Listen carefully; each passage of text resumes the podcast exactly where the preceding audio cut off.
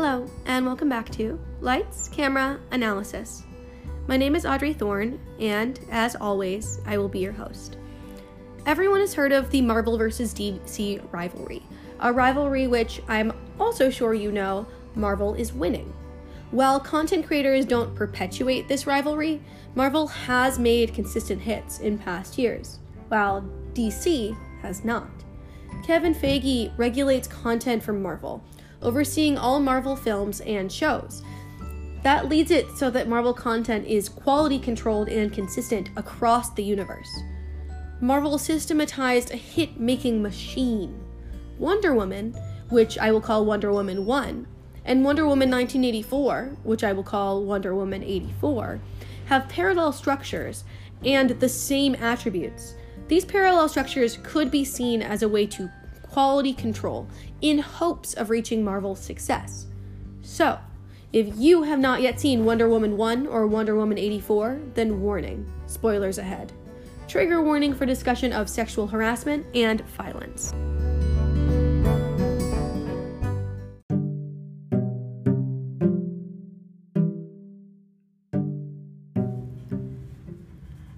Hello to Audrey and listeners. My name is Shelley Frost, and my new book is titled Her King the Con How an Online Love Affair Led to Near Disaster.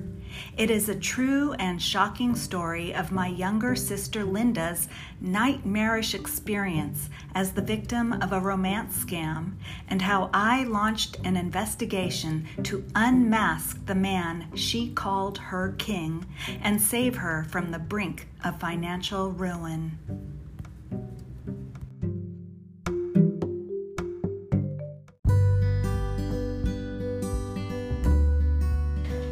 Wonder Woman 1 and Wonder Woman 84 both feature Wonder Woman or Steve introducing the other one to a new time and place. In the first film, Steve introduces Wonder Woman to his world, and now in Wonder Woman 84, she introduces Steve to her current time period. In each film, one of them is of that time and the other isn't. And apparently, that's hilarious.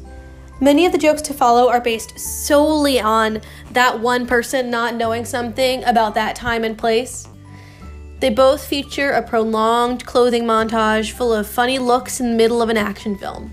As a person from another time and place tries on the styles of the times and makes comments and gestures that no one from that period itself would make. Remember how Steve liked that outfit with the leather pants? Hilarious. And that fanny pack? He kept it, huh? Fanny packs. Speaking of another time and place, did they do those flashbacks to the Amazon in Wonder Woman 84 just to show us more of the Amazons? Or was it to remind us that truth is as important in this movie as it was in the last one?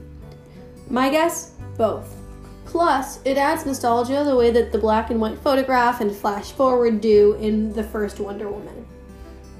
In both films, Steve has a role in saving the day by dying.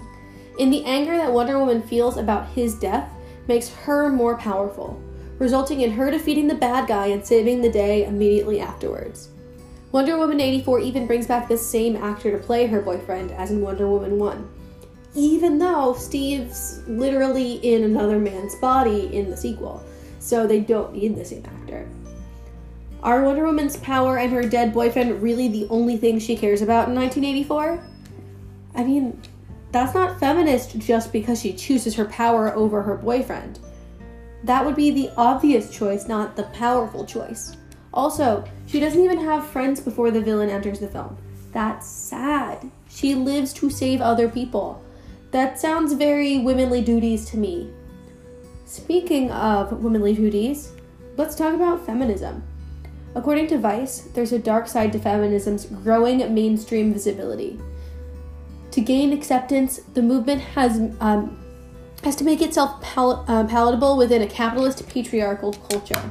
Wonder Woman 1 and Wonder Woman 84 occupy this palatable space, capitalizing off of palatable feminism.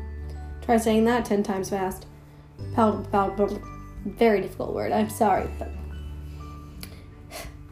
apologize for the repeated mispronunciation.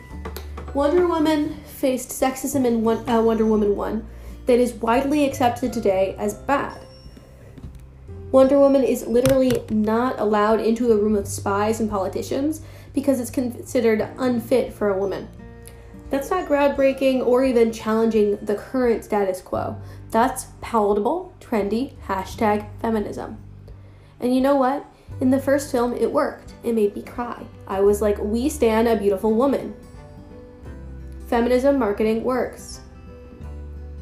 The cheetah faces feminism in 1984 that is also widely considered unacceptable today.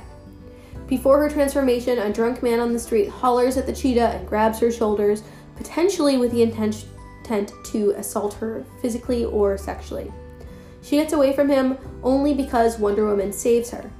After her transformation, she faces caricaturish catcalling.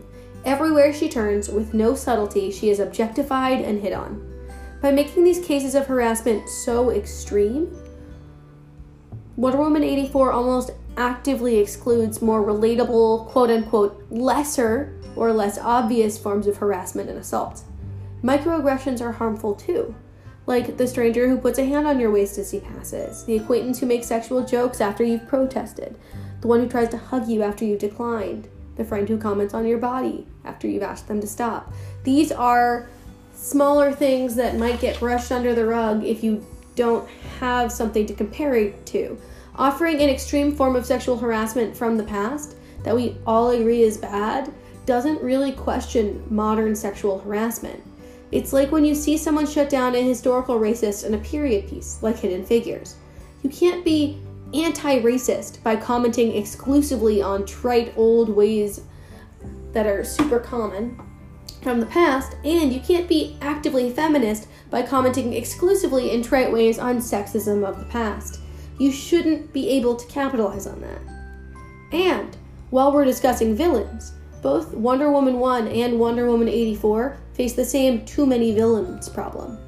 In Wonder Woman 1 alone, the big bad guy behind everything includes Dr. Poison, the woman who makes the bomb.